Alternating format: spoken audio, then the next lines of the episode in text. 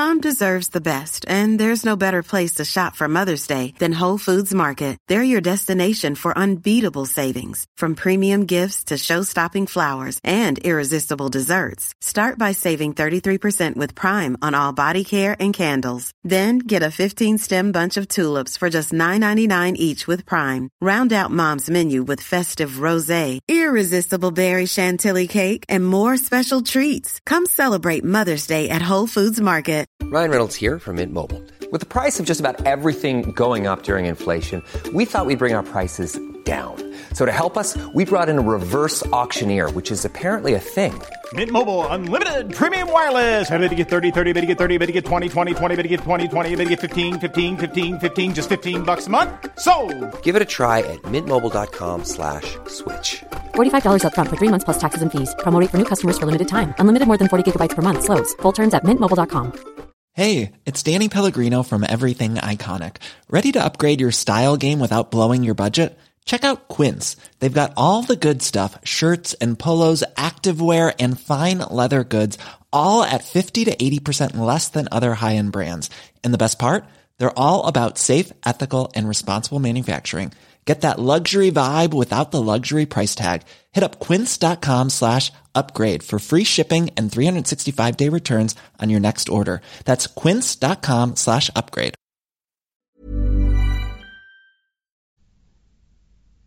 صفحه 499.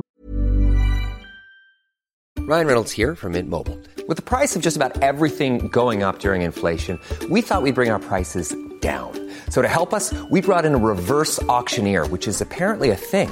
Mint Mobile Unlimited Premium Wireless. How to get 30, 30, get 30, get 20, 20, 20, get 20, 20, get 15, 15, 15, 15, just $15 a month? Sold! Give it a try at mintmobile.com/switch. $45 up front for 3 months plus taxes and fees. Promoting for new customers for limited time. Unlimited more than 40 gigabytes per month. Slows full terms at mintmobile.com.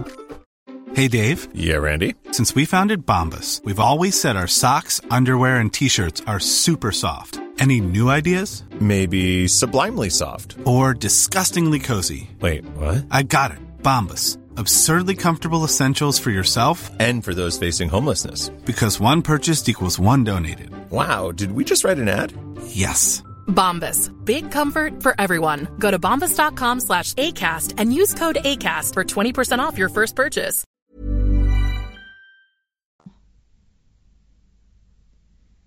ظواهر امر حکایت از آن داشت که جنگ صلیبی دوم 1147 شدیدتر از جنگ اول خواهد بود. پیر لو ونرابل یا پیر محترم، رئیس دیر کلونی، به لویی هفتم پادشاه فرانسه توصیه کرد که جنگ صلیبی را با هجوم بر یهودیان فرانسه آغاز کند. از شما انتظار ندارم که این موجودات ملعون را به قتل برسانید. خداوند مایل به فنای آنها نیست، بلکه مانند قابیل برادرکش این جماعت را باید به شکنجه‌های هولناکی عذاب داد و برای رسوایی عظیمتر، یعنی حیاتی به مراتب تلختر از مرگ، حفظ کرد. سوژه، رئیس دیر سندونی، علیه این برداشت از مسیحیت اعتراض کرد و لویی هفتم نیز فقط به بستن عوارض بر دارایی توانگران یهود اکتفا کرد. اما در مورد یهودیان آلمان تنها به ضبط اموال اکتفا نشد. راهبی فرانسوی، رودولف نام، بدون اجازه صومعه خود را ترک کرد و در آلمان مردم را به قتل عام یهود تحریک کرد. در کلونی، سیمئون یا شمعون، مشهور به پرهیزکار، را به قتل رساندند و بدنش را قطعه قطعه کردند. در شپایر، زنی را با چوب و فلک شکنجه دادند تا به پذیرفتن مسیحیت وادارش کنند. دوباره اسقفان کلیسای آزاد تا آنجا که مقدور بود برای حفاظت جان و مال یهود مجاهدت ورزیدند.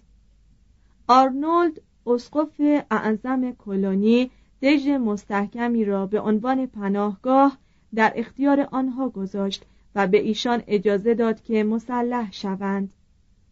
صلیبیون از هجوم بر دژ خودداری کردند، اما هر یهودی را که به چنگشان افتاد و تغییر دین نداده بود کشتند.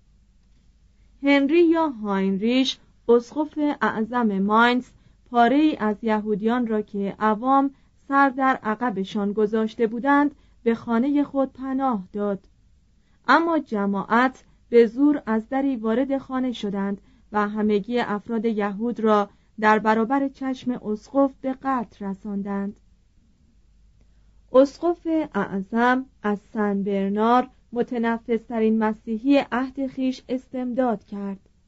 برنار در پاسخ عمل رودولف را شدیداً سرزنش و از عموم تقاضا کرد که دست از شدت عمل علیه یهودیان بردارند.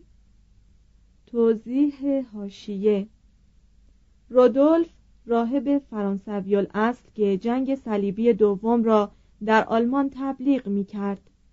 وی معتقد بود که اول باید مصلوب کنندگان مسیح را مجازات کرد و سپس به سرکوب مسلمانان پرداخت. مترجم. ادامه متن. چون رودولف به مبارزه خود ادامه داد، برنار شخصاً به آلمان آمد و آن راهب را به زور به صومعه‌اش برگردانید. اندکی بعد از این واقعه پیکر تکه تکه شده یک نفر مسیحی را در وورتسبورگ یافتند. مسیحیان یهودی‌ها را به این جنایت متهم کردند و علیرغم اعتراضات امبیکو اسقف اعظم شهر بر آنها هجوم بردند و 20 تن را به هلاکت رساندند. اما گروه دیگری از مسیحیان به مداوای عده زیادی از مجروحان یهودی پرداختند. 1147 و اسقف اجساد کشته شدگان را در باغ خویش به خاک سپرد. اندیشه آغاز کردن جنگ صلیبی در وطن از خاک آلمان دوباره به فرانسه سرایت کرد و یهودیان در کرانتان، رامرو و سولی قتل عام شدند. در بوهم 150 نفر از یهودیان به دست صلیبیون کشته شدند. پس از آنکه دوران وحشت سپری شد، روحانیون مسیحی محل تا آنجا که مقدور بود به یهودیانی که جان سالم به در برده بودند یاری کردند و به آنهایی که به زور غسل تعمید را پذیرفته بودند اجازه داده شد تا بار دیگر به آیین یهود برگردند، بی آنکه برای چنین عملی مورد مؤاخذه قرار گیرند. این قتل عام‌های یهود آغاز یک رشته حملات شدیدی بود که تا عصر خود ما ادامه یافت.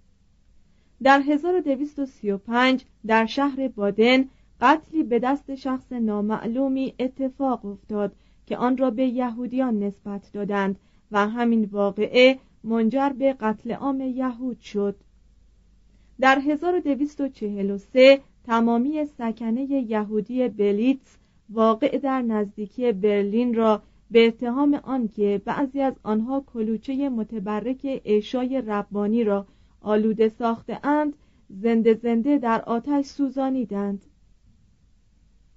در 1283 اتهام قتل کودکان مسیحی دوباره در ماینز مطرح شد و با وجود همه کوشش‌هایی که ورنر، اسقف اعظم آن ناحیه، در تکذیب این موضوع مبذول داشت، 10 نفر یهودی به قتل رسیدند و خانه‌های عموم یهودیان تاراج شد.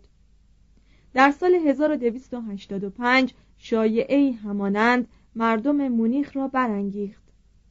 180 نفر یهودی به کنیسه‌ای پناهنده شدند، اما جماعت آن بنا را آتش زدند و همه آن 180 نفر را در آتش به قتل رساندند. 1 سال بعد در اوبروزل 40 تن از یهودیان به اتهام گرفتن خون 1 نفر مسیحی کشته شدند. در 1298 هرچه یهودی در روتینگن بود به اتهام بی‌حرمتی به یک کلوچه متبرک عشای ربانی به هلاکت رسیدند. ریندفلایش که یک بارون پرهیزکار بود جماعتی از مسیحیان را متشکل و مسلح ساخت و آنان را به قید قسم متعهد به قتل عموم یهودیان کرد. این گروه نسل یهودیان را در وورتسبورگ برانداختند و 698 نفر یهودی را در نورنبرگ به قتل رساندند. تعقیب و آزار یهودیان به دیگر نقاط سرایت کرد و در عرض 6 ماه 140 اجتماع مذهبی یهود به کلی نابود شد. یهودیان آلمان که بعد از این قبیل کشت و کشتارها بارها اجتماعات خود را از نو بنیاد نهاده بودند دل سرد شدند و در 1286 بسیاری از خانواده های یهودی ماینز، ورمز، شپایر و سایر شهرهای آلمان را ترک و به فلسطین کوچ کردند تا در بین مسلمانان زندگی کنند. از آنجا که لهستان و لیتوانی نیز مهاجران را دعوت می کردند و هنوز تا این تاریخ در آن نواحی قتل عام یهود سابقه نداشت، مهاجرت تدریجی یهودیان از خاک آلمان به سوی اراضی اسلاو‌نشین آغاز شد. یهودیان انگلستان که از حق تملک اراضی و عضویت در اصناف محروم بودند به سوداگری و تخصص در امور مالی گراییدند. برخی از طریق رباخواری توانگر و منفور همگان شدند. اعیان و ملاکان انگلیسی با وجوهی که از یهودیان به وام گرفته بودند خود را برای جنگ‌های صلیبی مجهز ساختند و در عوض درآمد املاک خیش را پیش آنها به گرو گذاشتند.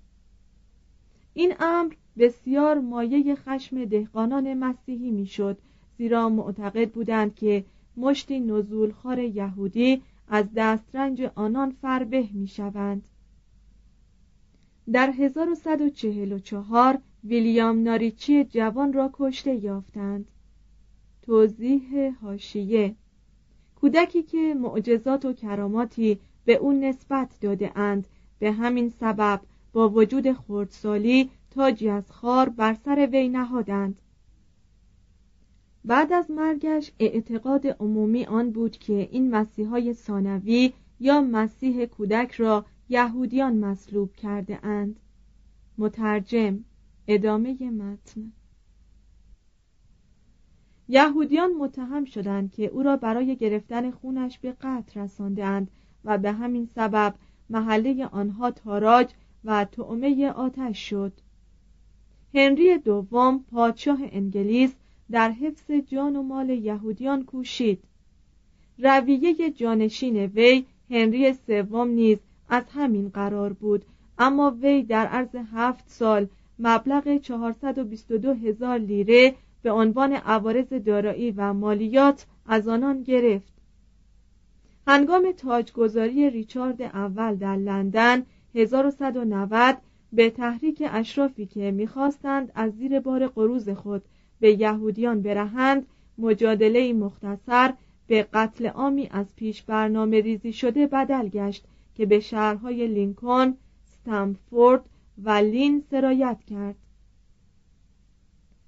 همان سال در یورک جماعتی به سرکردگی ریچارد دو مالابستیا که سخت مدیون یهودیان بود 350 تن از آنان را به هلاکت رسانیدند.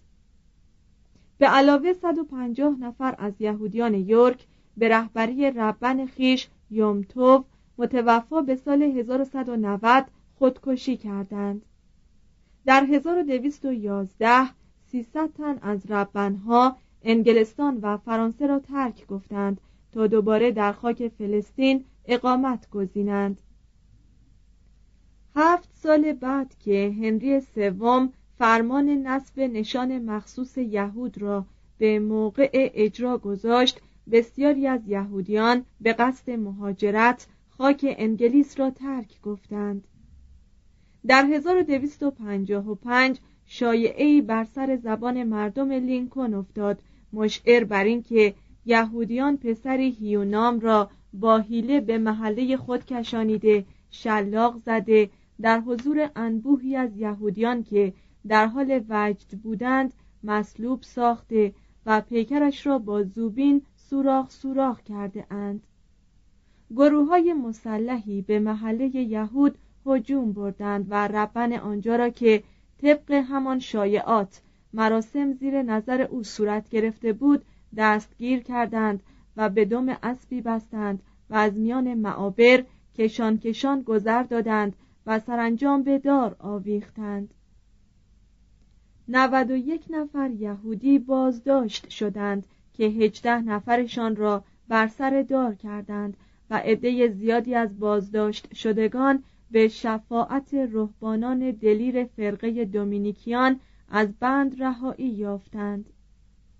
توضیح حاشیه: در کلیسای اعظم لینکن هنوز بقایای بقعه‌ای که زمانی به یاد هیو کوچک برپا ساخته بودند وجود دارد. اینک در کنار آن آثار اطلاعیه ذیل به چشم می‌خورد. بسیاری از واقعات ضمنی در این حادثه وجود دارد که اصل داستان را مشکوک می‌سازد. وجود داستان‌های همانند در انگلیس و دیگر جاها منشأ این قبیل داستان‌ها را روشن می‌سازد. یکی تنفر تعصب آمیزی که در قرون وسطا نسبت به یهودیان وجود داشت و دیگری این خرافه متداول در آن زمان که کشتن آیینی کودکان یکی از شعایر عید فصح به شمار می رفته است که اکنون به کلی بی اساس دانسته شده است. از قرن 13 میلادی برای حفظ یهودیان در مقابل نفرت مردم و علیه این گونه اتهامات به خصوص کوشش‌هایی از جانب کلیسا مبذول می شود. ادامه متن.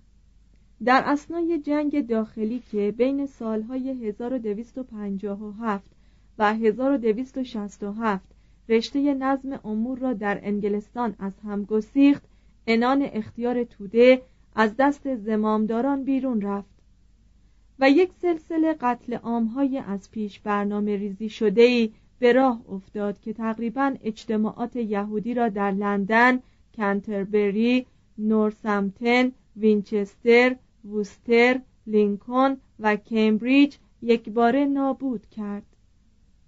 خانه‌های مسکونی تاراج و ویران گردید. قباله و اوراق قرضه سوزانده شد و یهودیانی که از این معرکه‌ها جان به در بردند تقریباً آه در بساطشان نماند. اکنون پادشاهان انگلیس از بانکداران مسیحی شهر فلورانس یا شهر کائور در فرانسه پول به وام می گرفتند. به همین سبب دیگر نیازی به یهودیان نداشتند و حمایت از آنها را کاری پردرد سر می دیدند. Mom deserves the best, and there's no better place to shop for Mother's Day than Whole Foods Market. They're your destination for unbeatable savings. From premium gifts to show-stopping flowers and irresistible desserts, start by saving 33% with Prime on all body care and candles. Then get a 15-stem bunch of tulips for just $9.99 each with Prime. Round out Mom's menu with festive rosé, irresistible berry chantilly cake, and more special treats. Come celebrate Mother's Day at Whole Foods Market. If you're looking for plump lips that last, you need to know about Juvederm lip fillers. With Juvederm Volbella XC and Juvederm Ultra XC, your lip look, whether it's subtle or bold, can last up to 1 full year with optimal treatment and no additional maintenance. Find a licensed specialist and see if it's right for you at Juvederm.com today. That's Juvederm.com. Add fullness to lips in adults over 21 with Juvederm Volbella XC or Juvederm Ultra XC.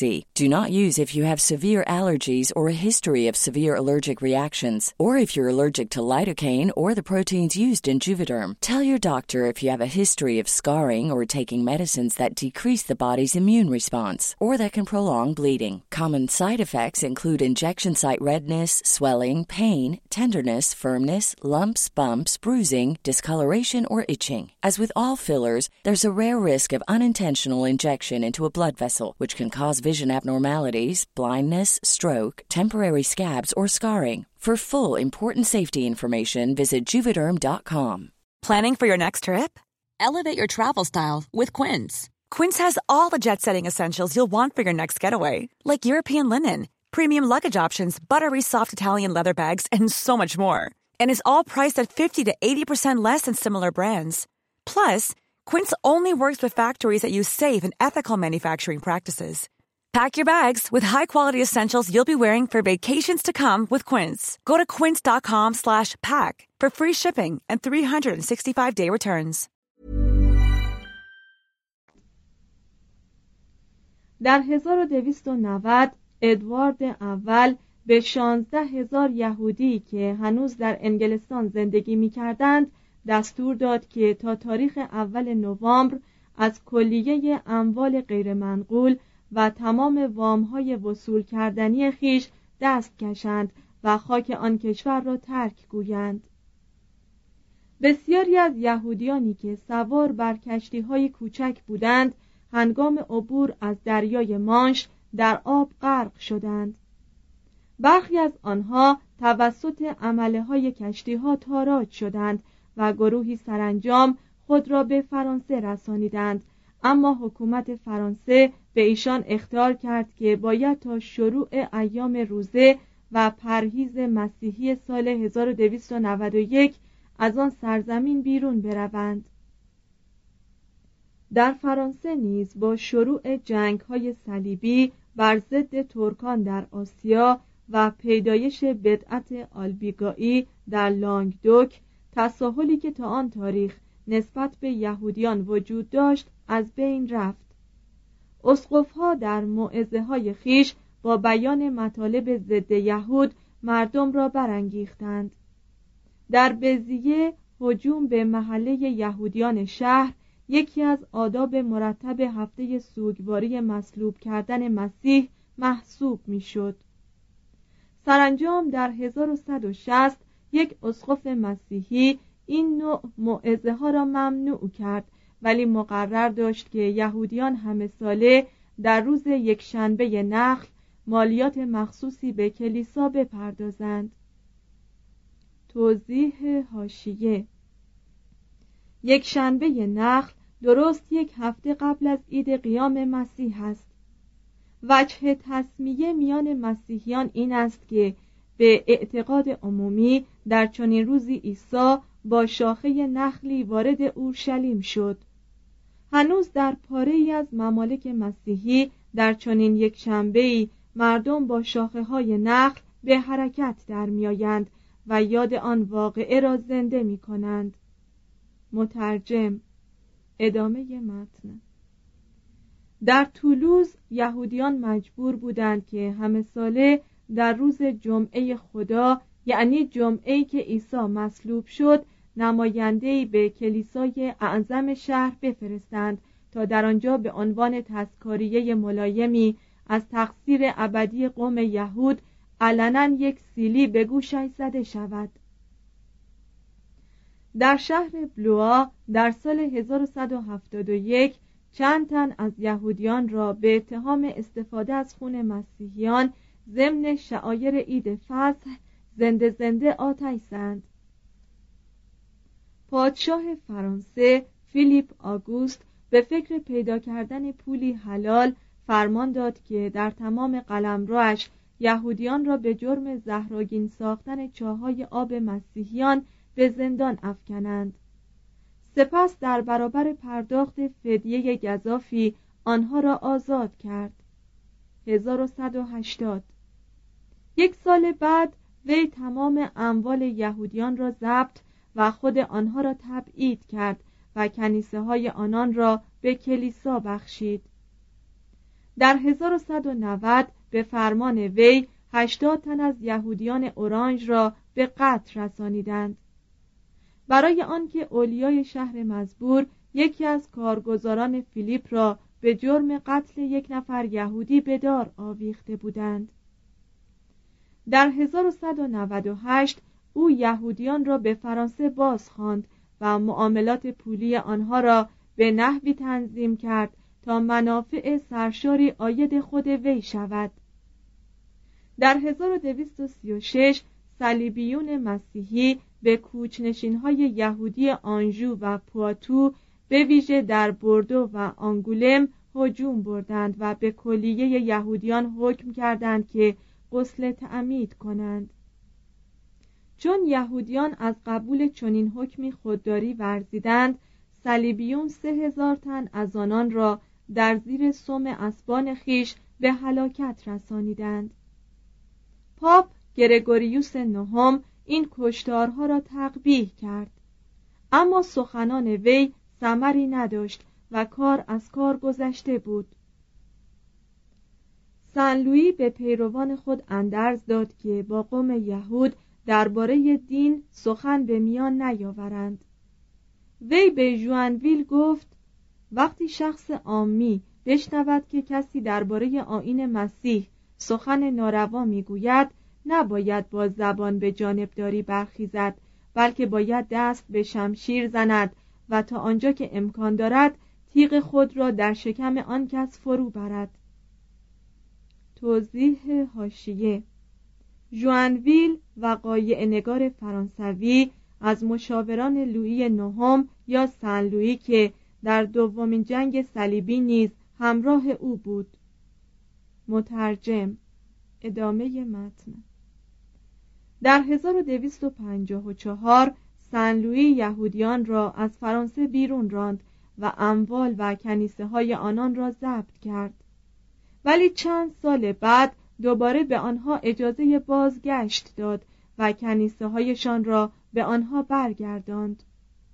یهودیان در شرف بازسازی جوامع خویش بودند که پادشاه فرانسه فیلیپ چهارم ملقب به لوبل یا زیبا همه آنها را به زندان افکند و تمامی دارایی و اعتبارات و کالاهای آنها را ضبط کرد.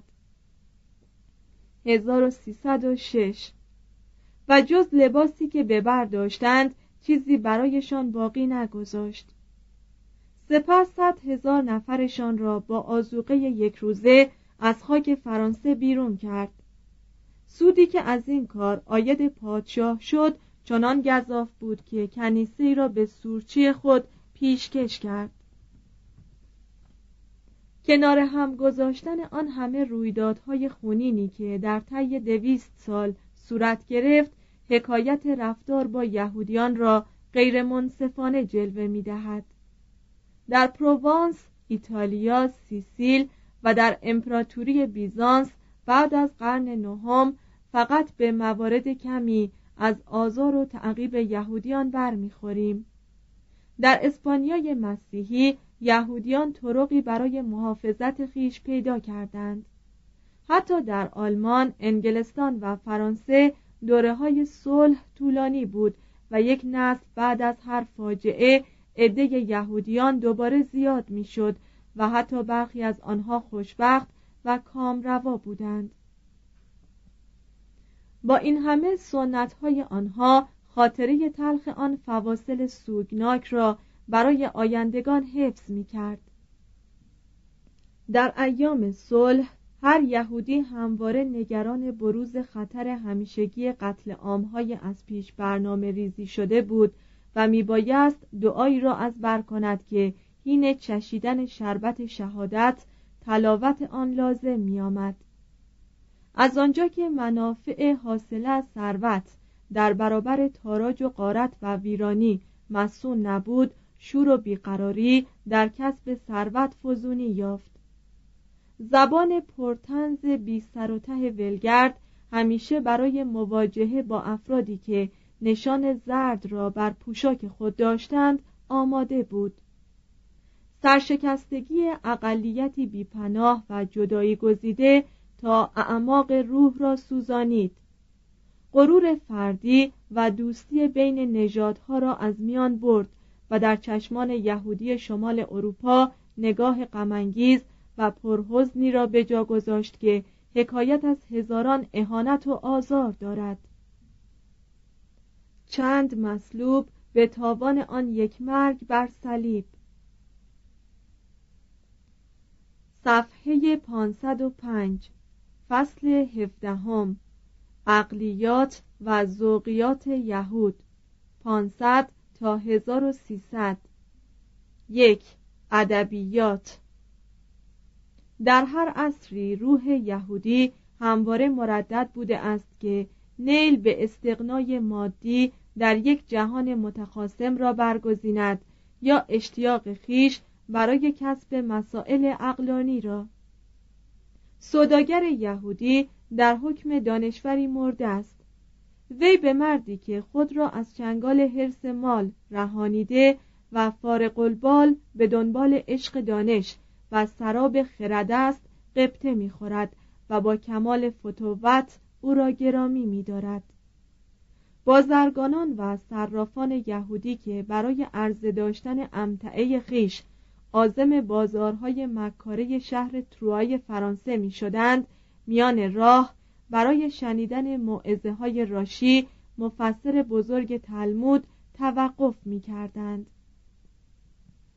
به این نحو در گرماگرم اشتغال بازرگانی یا فقر خفت‌آور یا اهانت عظیم، یهودیان قرون وسطی به تربیت دستوردانان، حکمای الهی، رازوران، شاعران، دانشمندان و فلاسفه ادامه دادند و مدت نیم قرن 1150 تا 1200 فقط مسلمان ها بودند که از لحاظ غنای عقلانی و کثرت مردم باسواد به پای آنها می رسیدند.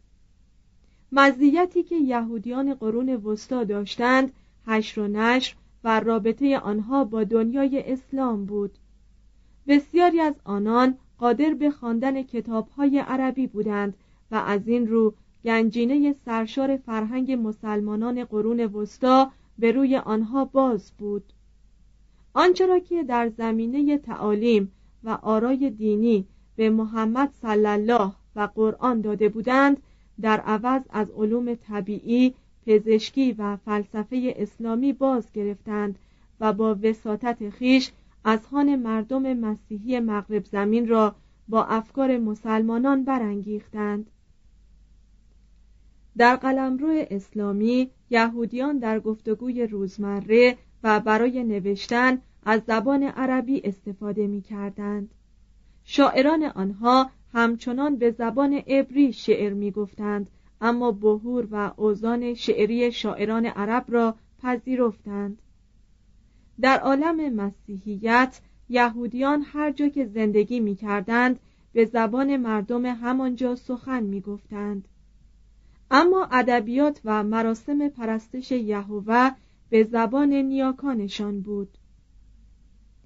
بعد از ابن میمون یهودیان اسپانیا که از دست اذیت و آزار سلسله موحدون پا به گریز نهاده بودند، عربی را ترک گفتند و زبان عبری را وسیله بیان مقاصد ادبی خویش ساختند. زنده کردن زبان عبری بر اثر کوشش‌های بی‌دریغ زبانشناسان یهود میسر گردید. فهم متن کتاب عهد قدیم به واسطه فقدان حروف صدادار و نقطه‌گذاری دشوار شده بود. به برکت 3 قرن تتبع، از قرن 7 تا 10 میلادی متن مصرعی یعنی متکی بر سنت پدید آمد که در آن حروف صدادار، نشانهای تکیه صدا، علامتهای نقطه‌گذاری، علایم جدا ساختن آیات و حواشی و تعلیقات افزوده شده بود. از آن پس هر یهودی باسوادی می توانست کتاب مقدس امت خویش را قرائت کند. این گونه مطالعات تکمیل و توسعه دستور زبان و فرهنگ نامه نویسی عبری را ناگزیر ساخت. شعر و دانش منهم بن ساروک 910 تا 970 نظر هستای بن شپروت را به خود جلب کرد. آن وزیر عالی قدر منهم را به قرطبه پیش خود خواند و او را به تألیف فرهنگ واژه‌های کتاب مقدس به عبری تشویق کرد.